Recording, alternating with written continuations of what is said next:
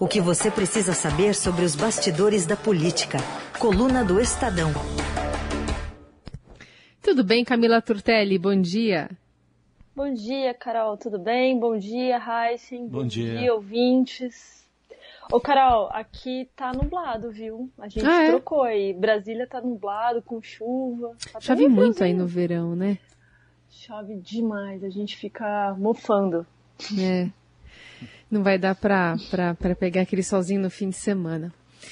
Bom, Camila, queria te ouvir um pouquinho sobre uma polêmica que vem é, ganhando corpo ao longo dos dias, que é a do ministro do Supremo Tribunal Federal, Gilmar Mendes, que agora mandou uma mensagem para governistas dizendo que não dá mais para o presidente da Fundação Cultural Palmares, o Sérgio Camargo, continuar na função. Qual foi a gota d'água é, dessa, é, dessa, dessa decisão agora do ministro? E o que, que a gente pode esperar desse embate entre o judiciário e especialmente é, com relação a, a, como o próprio Sérgio Camargo está sendo enquadrado né, em relação a, a assédio moral, a demissões e contratações dentro da, da fundação que ele administra? O Sérgio Camargo, que é o presidente da Fundação Cultural Palmares, ele é um dos poucos remanescentes aí da ala ideológica do governo Bolsonaro, ao lado do, do secretário especial Mário Frias, essa ala que já teve é, nomes como, por exemplo, o Abraham Weintraub no Ministério da Educação e o Ernesto Araújo no, nas Relações Exteriores. Ele assumiu essa função, essa presidência da Fundação Palmares, em novembro de 2019. E desde que ele assumiu essa função, ele vem colecionando um bocado de polêmicas e de declarações infelizes né? Ele é contra o movimento negro, qual ele já chamou de escória maldita. Ele é crítico ao Dia da Consciência Negra. Ele já é, falou, fez declarações infelizes contra grandes nomes da, da cultura brasileira, como por exemplo a atriz Zemota, contra o cantor Djavan, ele teve a audácia de chamar Alcione de barraqueira, e tudo isso, assim, de forma pública, né, nas redes sociais. E ele também não ficou só na polêmica, como ele também fez algumas mudanças questionáveis dentro da, da Fundação Palmares. Em março de 2020, ele extinguiu uma série de órgãos colegiados da instituição, que também foi, foi bastante questionado pelo pessoal do, do movimento negro. Mas aí o que, que aconteceu agora para o ministro do Supremo, Gilmar Mendes, se mexer e falar chega, não dá mais, como a coluna revelou no começo dessa semana. O Sérgio Camargo, ele foi nas redes sociais falar sobre o Moise, que foi o congolês é, assassinado brutalmente no Rio de Janeiro, no quiosque que ele trabalhava esse caso que comoveu o país, comoveu bastante o, os movimentos negros, enquanto o país estava nessa comoção, nesses protestos na rua contra essa violência, contra o racismo, o Sérgio Camargo, que é o presidente da Fundação Palmares, vai no Twitter e associa o Moise a vagabundo. Ele escreveu, abre aspas, em tese foi um vagabundo morto por vagabundos mais fortes absurdo, né? A partir disso, o ministro Gilmar Mendes resolveu se mexer, pelo menos ali nos bastidores. Ele mandou é, essa mensagem pedindo um basta para governistas, como a coluna revelou. Ele, uma das mensagens que ele escreveu diz, abre aspas, ele, o Sérgio Camargo, né, ultrapassou todos os limites, é intolerável. Ah, depois que a coluna trouxe, é, revelou essa, essas mensagens enviadas pelo Gilmar Mendes na terça-feira, a repercussão tem sido muito grande. É, eu sei de fontes que o ministro, desde então, tem tido várias conversas sobre esse tema e que ele acredita que deve ter uma consequência prática disso. Talvez a saída do, do Sérgio Camargo da, da função. E Há interlocutores, o ministro tem dito, inclusive, que manter o Sérgio Camargo na, na função, na presidência da fundação, é algo que mancha a imagem do Brasil no mundo. Então, assim, é algo muito sério. E ainda nessa semana, o próprio Gilmar Mendes decidiu que a Justiça do Trabalho não tem atribuição para processar uma ação civil pública que é movida contra o, o Sérgio Camargo por assédio moral a servidores.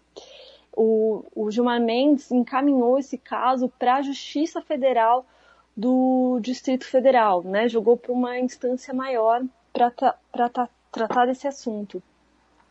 E nesse processo, o Sérgio Camargo ele já foi, por exemplo, impedido de nomear, contratar e afastar servidores da entidade até segunda ordem. Isso que ele é o presidente da função, da fundação. E é isso. Agora vamos aguardar, ver se vai ter é, alguma, de fato, alguma consequência prática, porque até então, apesar de todos esses absurdos que o Sérgio Camargo vem falando, todas essas brigas, essas polêmicas que ele vem colecionando dentro de uma fundação que é uma fundação do movimento negro, que é uma fundação de celebração da cultura negra, antirracismo, ele vem fazendo justamente o contrário.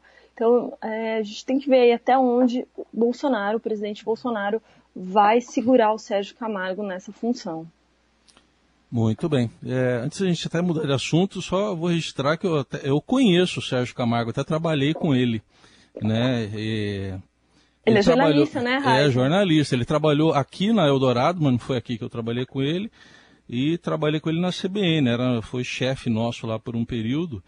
E não sei, realmente não sei identificar aí uh, onde é que aconteceu essa virada dele. Ele me dá a impressão que era uma pessoa muito contida na época, às vezes não estava à vontade ali no ambiente, mas um pouco desconfiado, mas enfim, nada parecido, pelo menos para mim, com isso que a gente está vendo tá vendo hoje. Mas chama atenção assim é, e vamos ver o que, que vai acontecer é, hoje, daqui para frente. Hoje ele não tem medo de esconder de ninguém, né? Porque todas essas polêmicas que ele vem criando e todas essas declarações ele joga na, nas redes sociais. Ele vai isso, lá e joga é. no Twitter. É. Parece que ele se empoderou é, a cometer essas declarações com esse governo e com a função que ele ganhou.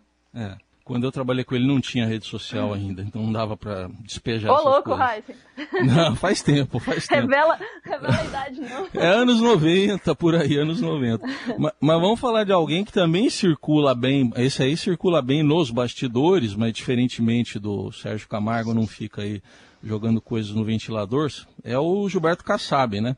que estava recluso, estava até em recuperação, né, Camila, da Covid, e essa semana participou de um jantar com a bancada federal do partido dele, o PSD em Brasília, que foi oferecido pelo deputado Marco Bertagnoli, que é até ex-prefeito aqui de Mogi, e o, o, dirigente disse que o partido vai manter o plano de ter uma candidatura própria ao Planalto, o plano A, que ele está dizendo, que seria o senador Rodrigo Pacheco, e numa entrevista à CNN essa semana, o Gilberto Kassab disse que o Pacheco ainda não é pré-candidato do PSD, mas que o partido apoia essa possibilidade. Nós não temos nenhuma voz discordante no partido em relação à sua candidatura. Basta ele querer, porque todos nós entendemos que ele tem todas as condições para ser um bom candidato e depois, principalmente, um bom presidente da República. Nas pesquisas que têm saído, eu fico até impressionado, porque em algumas regiões ele aparece com 1, 2%, e ele não está em campanha, não foi a lugar nenhum, ele tem sido apenas presidente do Senado, aliás, um bom presidente do Senado, é, enquanto isso ele também assedia ali o, o governador do Rio Grande do Sul, Eduardo Leite. Vamos ver o que disse o Leite a respeito do assunto. Tenho sido demandado, tenho sido procurado por diversas lideranças, por outros partidos políticos, inclusive para conversar sobre o futuro do Brasil, sobre cenários. Eu estou fazendo essas conversas com a tranquilidade, com a serenidade que o momento exige. Não pretendo participar do processo para dispersar forças que possam ser alternativas a essa polarização que aí está. Mas se houver um entendimento de um grupo representativo de que eu possa dar alguma contribuição, eu me sinto em condições de participar desse processo nacional. E aí, Camilo, o que dá para dizer dessas andanças de Kassab? Será que tem plano A, B, plano C? O que está acontecendo? É, no, no, mundo político, todo mundo fica, costuma ficar de olho né, nos passos do, do Kassab. Ele é considerado um dos termômetros mais precisos da, da política, mas o Kassab parece até agora que está meio que jogando pôquer ali, sem revelar muito bem para que lado vai justamente também para poder se posicionar da melhor forma possível nos próximos passos aí da, das eleições. Então, o que a, coluna mostrou nessa semana, teve esse jantar aqui em Brasília, foi um jantar é, oferecido pelo Marco Bertaioli, foi na numa casa aqui onde fica a frente parlamentar do empreendedorismo. E o pessoal da bancada do PSD estava é, sentindo falta de ter uma conversa mais próxima ali do Kassab, ele estava um pouco sumido, teve Covid, parece que não foi uma Covid muito leve. E em meio desse, desse é, do Kassab também tá sumido e tá doente, começou a sair muita notícia, muita especulação sobre para onde vai o PSD, se vai com Pacheco, se vai com Eduardo Leite, se vai apoiar o PT, enfim, o que, que ele falou nesse jantar para a bancada? É, ele disse que ele vai manter uma candidatura própria do PSD para a presidência da República e que o plano A, por enquanto, ainda é o senador Rodrigo Pacheco, mas que ele vai esperar o Pacheco se posicionar e se decidir o que, que ele vai fazer. Ele falou para os deputados dele que a bola está na mão do Rodrigo Pacheco. E, de fato, Rodrigo Pacheco, desde que é, começaram as pré-campanhas, ele está muito quietinho no canto dele, mineirinho, sem falar muito ali para onde vai. E a gente espera uma definição, deve ter uma definição sobre isso em breve. Enquanto o Pacheco não toma essa atitude, né, o Kassab quer deixar, ele, ele quer deixar assim, é, em respeito ao Pacheco, para que o Pacheco se posicione. Não para ele, ele ter que tomar uma atitude de tirar o Pacheco da corrida. Enquanto o Pacheco não se decide, o Kassab vai assediando o governador do Rio Grande do Sul, o Eduardo Leite, do PSDB, que foi quem disputou as prévias internas do PSDB com o governador de São Paulo, João Dória. O Eduardo Leite, como, como a gente ouviu aí falando, ele não disse nem que sim, nem que não, tem a expectativa dele concorrer a presidência da República, talvez pelo PSD, ou talvez concorrer ao Senado mesmo, pelo PSDB, enfim. É, nesse jantar, essas declarações do, do Pacheco, elas deram, foram, foram recebidas é, positivamente pelos deputados. Eles ficaram um pouco aliviados ao ouvir que o partido deve sim manter uma candidatura própria. Isso por quê, Heisen? Porque dá mais tranquilidade para os deputados negociarem os seus palanques regionais. Porque se o PSD não tem uma candidatura própria, ele vai ter que apoiar um dos lados do, dos, dos polos dessa, dessa eleição, que é ou Bolsonaro ou Lula.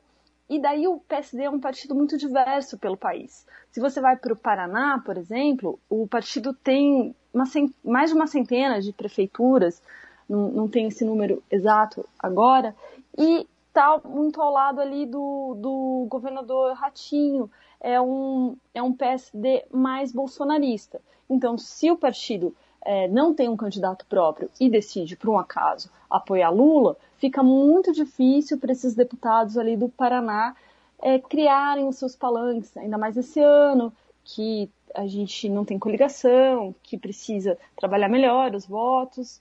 Por outro lado, se vai para a Bahia, já é mais Lula. E daí, se o partido está apoiando Bolsonaro, complica a vida do, desses, desses deputados que estão na Bahia.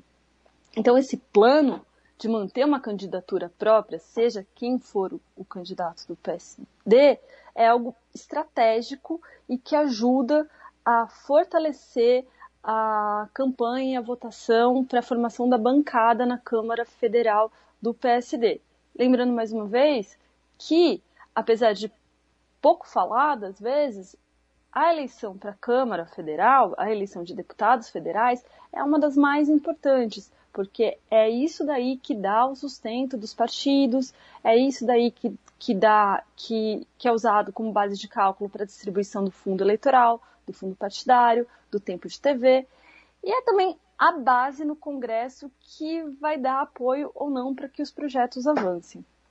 Enquanto isso, é, no, no Palácio do, do Planalto, ali no QG da campanha do presidente Bolsonaro, é, essa estratégia do Kassab chegar perto ali do Eduardo Leite, desse assédio dele próximo ao Eduardo Leite, é, é vista como uma tentativa também para dar uma enfraquecida na, na aliança Lula e Alckmin. Mas isso aí é uma visão que vem do QG da campanha do Bolsonaro. E uma curiosidade. Sabe qual é o apelido do Kassab no, nos bastidores da campanha do Bolsonaro? É. O do Alckmin eu sei, o do Kassab não. É. é coruja, o que enxerga no escuro. assim, é sempre bacana ficar de olho no para onde o Kassab está indo. Kassab é um cara que costuma antecipar os movimentos da política. Muito bem, então de olho nessas movimentações de Gilberto Kassab. Eu falei do apelido do Alckmin porque recentemente nas redes sociais ele, ele colocou, né, de forma pelo menos bem humorada ali, a alcunha que ele ganhou de chuchu, né? Já faz tempo. E, e tava faz carpinando tempo, né? a terra, né? Tava carpinando a terra também. Também, também. também. Tava não sei se era chuchu gostava. ali que não deu para ver. Era, era colé de chuchu, né? Por um bom tempo. Isso, por um bom tempo picolé de chuchu, exatamente. Mas ele, ele leva na esportiva, né? Ah, é, sim. aparentemente leva sim. A gente está com a Camila Turtelli hoje por aqui, direto de Brasília. Não sei se a Camila é, consultou nos últimos dias se tinha valores a receber em alguma conta bancária, Camila. Parece Opa, que tem claro que eu fui ver. Sim. Ah, claro foi? E eu Boa notícia, um total não? de zero. Tenho nada. Tenho tá nada. igual nós, tá igual a gente. Tá igual nós, é. Mas tem membro do governo que encontrou ali um quais quais. Pois é, não sei se eles encontraram, mas quem encontrou, na verdade, foi o meu colega Eduardo Rodrigues, que colaborou com a coluna essa semana, e ele fez uma busca ali de alguns personagens da, da nossa política. E daí, o que, que ele descobriu? Que o ministro da Economia, o senhor Paulo Guedes, tem dinheiro esquecido isso, né, naquele valores a receber do Banco Central, lembrar qualquer um pode é, entrar, jogar aí na internet, tem o linkzinho dentro do site do Banco Central, você vai lá, coloca o seu CPF, sua, sua data de nascimento, e o site fala se você tem dinheiro esquecido em alguma conta bancária. Daí que, que o, o Edu descobriu que o Guedes tem, mas que ele só pode sacar esse dinheiro em março. E a gente não sabe quanto, né? Porque o, o, o, site não fala isso. Ele só fala que a pessoa tem, quando que ela vai, pode sacar, como que ela encontra esse dinheiro. Quem também tem um dinheiro esquecido é o senador Rodrigo Pacheco. Também está lá, tem um saldo para ser resgatado. Agora, o presidente da Câmara, Arthur Lira, tá que nem eu, não tem nessa fase, pelo menos, nem o, o, próprio presidente do Banco Central, Roberto Campos Neto, ou o presidente Jair Bolsonaro. Esses daí estão igual a gente, não tem um dinheirinho esquecido para resgatar. Então tá bom. É, é, lembrando que no caso do presidente Bolsonaro a gente sempre ouviu falar em saques, né, no, direto na boca do caixa, né, dele, da família. Ele mesmo saía para ir em caixa eletrônico, tudo. Então não sei. É, é acho é. que a família ele gosta muito de trabalhar com dinheiro vivo. Dinheiro vivo, conta né? bancária, então acho que é algo Pode ser. que já era esperado. Pode ser uma explicação. Bom, eu queria falar Pode ser também. Uma explicação. Queria falar também com você do, do destaque hoje da coluna do Estadão, no, na versão impressa, também no portal, uh, uma iniciativa da deputada Tabata Amaral e do senador Alessandro Vieira, um pacote de projetos para evitar erros de gestão de uma pandemia. Vai que tem uma pandemia no futuro, né? Enfim, o que, que eles estão uh, querendo de aprendizado fazer, né? De iniciativas de aprendizado a partir desse momento trágico que a gente está vivendo. Eles estão protocolando no Congresso, tanto no Senado quanto na Câmara, um pacotão de projetos é, que tratam desde, por exemplo, a penal uma penalização em saúde pública para autoridades, fiscalização de, de investimento no SUS, detalhes que vieram à tona nesses últimos anos no Brasil, durante essa pandemia, que a gente teve uma gestão desastrosa, né, cheia de erros, e eles estão é, trazendo isso como uma tentativa de se preparar caso né, é, venha uma outra pandemia. E, evitar que quem for o gestor, quem for o presidente, cometa tantos erros como a gente viu é, que foram cometidos nessa, nessa pandemia, que ainda não acabou, inclusive. É, a gente teve a, a CPI da Covid no, no, Senado, e essa CPI ela também é, gerou um, uma série de propostas le legislativas, eu acho que são 15 projetos de lei, tem também uma PEC, tem um projeto de lei complementar, e esses projetos, nenhum deles, na verdade, avançou significativamente. Tudo bem que a, gente, a, a CPI acabou no ano passado e a gente ainda está voltando lentamente aos trabalhos do legislativo, mas quando o Congresso quer, tudo é aprovado rapidamente. Mas aí eu questionei o senador Alessandro Vieira qual que é a diferença? Do que, que adianta? Se a gente teve um pacote de propostas ali da CPI, por que, que trazer agora um novo pacote de qual que é a diferença? Por que, que o senhor acha que isso vai avançar enquanto, enquanto os outros não avançaram? Ele diz que ele acha que esse pacote ele representa uma resposta do Congresso e não de uma comissão e não de, de um grupo de parlamentares com viés político X ou Y, por isso que ele acha que isso deve avançar.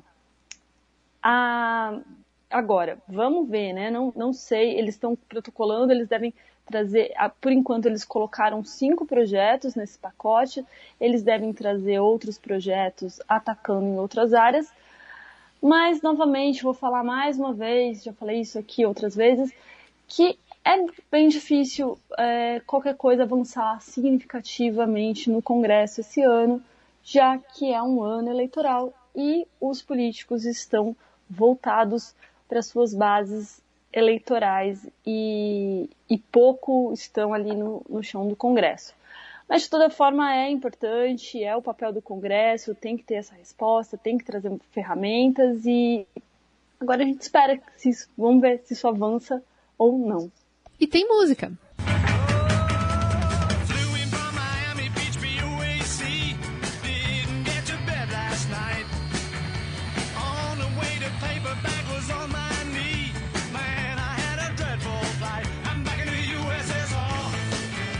É porque essa semana, pelo jeito, como estão dizendo os Beatles, voltamos para a União Soviética. Teve até homenagem ao soldado comunista, né, Camila? Pois é, fiquei com essa música a semana inteira na cabeça. O presidente Bolsonaro voltou agora da Rússia. Muitas questões polêmicas. Não sei como que o pessoal bolsonarista raiz ali, que gosta muito de criticar o comunismo, está lidando com isso. Lidou com essas imagens. Você foi 10.